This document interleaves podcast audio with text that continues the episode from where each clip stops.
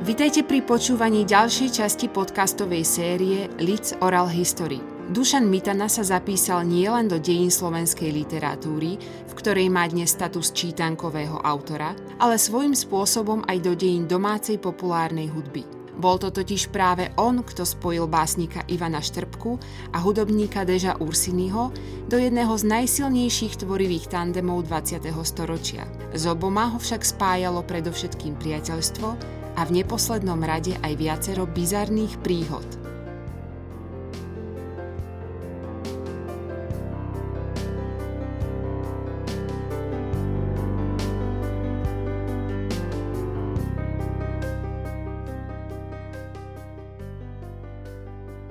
Ja som najskôr sa zoznámil s Dežom Ursiním teda. Keď sme začali chodiť na tú školu, proste na VŽU, a to sme sa teda zoznámili poriadne, v 67. sme začali chodiť na VŽMu. Už vtedy vyhral aj oné Pražský Bigbeatový festival a všetko. Ale po, po, po istom čase proste nejako e, tak si povedal, že vlastne by mal e, spiesať, spievať po slovensky.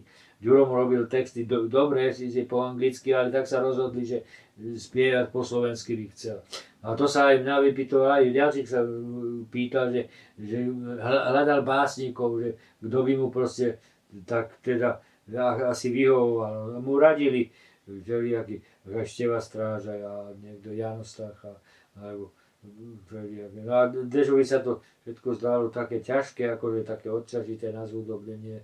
No a ja som mu povedal, ja som vtedy býval s Ivanom Štrbkom, to ešte by som sa chcel aj vrátiť k tomu, že tam mladá tvorba, keď som odišiel z tej školy, ma prijala do tej redakcie, ale zároveň mi ešte aj proste Ivan Štrbka mi poskytol strechu nad hlavou. On býval na takej chate na, na kolibe No a tá, tá, tam som u neho sme, to boli krásne časy, proste v, chate sme si tam bývali, neupratovali sme, nekúrili sme, veknú záradku sme z, z sme si čerešne oberali, to bolo nádherné teda.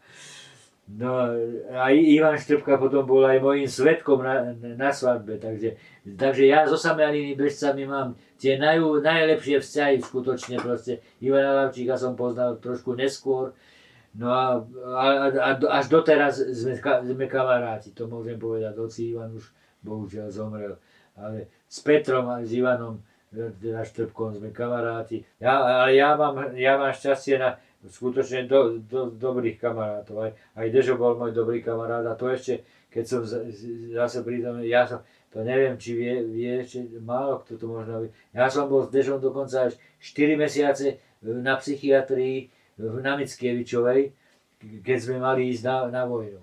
To proste, lebo my sme, keď prišli Rusi v tom 68. tak sme si povedali, že no, teraz je tu vojakov dosť, plná riť vojakov, proste čo, na čo nás potrebujete proste. A okrem toho my sme boli takí, ja som, aj keď na tom odbode, ja som, že počúvate, radšej ne, neriskujte, lebo ja sa, ja sa tam sa zastrelím a zastrelím niekoho iného. Ja, to nám hovorí každý proste, za to modrú knižku nedostane. Hovorím, tak dobre, ale e, na, odmietli sme chodiť na tú školskú vojnu, čo bola ročná. A tí s nami vybabrali proste potom na že a pôjdete na dvojročnú teraz. No tak to už bol koniec, rozumieš, tak no, to vtedy na mňa už padla, padla tá ťažká depresia, všetky možné paniky, úzkosti, hrúzy, že som pocitoval okamžite len hospitalizácia ma môže zachrániť a, na, a, nie, a papier na hlavu. no, tak som, som, aj mi bolo, bolo mne skutočne proste, mne sa na dva roky rozhodne nechcelo ísť na tú vojnu. No a iši, tak, som, tak som išiel proste e, na tú Mickevičovu a, a tam ma prijali a to bolo už dobre, lebo už ma po, poznali, už som mal psie, psie dni aj Patagóniu za sebou a to boli mladí psychiatri väčšinou, môj ošetrujúci lekár bol Lojzo stanov brat v podstate, tak, tak tí, tí, tí, ty rešpektovať. Ale musíme si tu tam tie 4 mesiace, a asi, ja som to bol asi mesiac a zrazu Dežo zistil, že on, on si tiež zháňal inými cestami nejako, aby proste tú modrú knižku, lebo fakt išla na modrú knižku. No. A, to, že nejako, ne, ne, nejako ináč sa mu to nedalo, tak hovoril, že vieš čo, som sa rozhodol, že aj ja mám depresiu a všetko, prídem za tebou. a prišiel za mnou a potom sme 4 mesiace boli spolu v jednej izbe. A to vieš, keď si s jedným, 4 mesiace s jedným človekom v jednej izbe, buď môže vzniknúť nejaká ponorková choroba, proste, alebo potom sa to, zvyknete si a tolerujete sa. No a my, my sme to prežili teda veľ, veľmi dobre v podstate tolerovali sme sa. A ešte, ešte sme boli taká, taká bunka, vtedy mal problémy s, s tým malým nakrúcaním Štefan Uher. Tak Štefan Uher bol tretí náš spolubývajúci. Tak sme boli izba Mitana Ursíny Uher.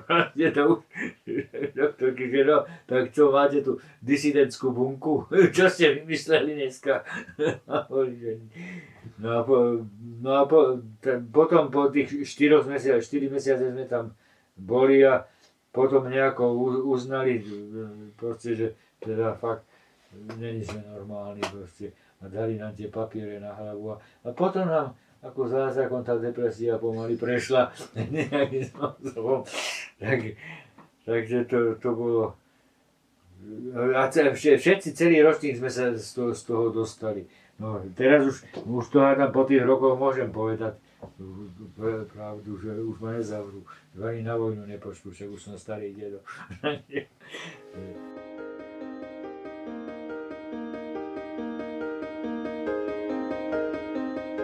Počúvali ste ďalší diel zo série podcastov Leeds Oral History.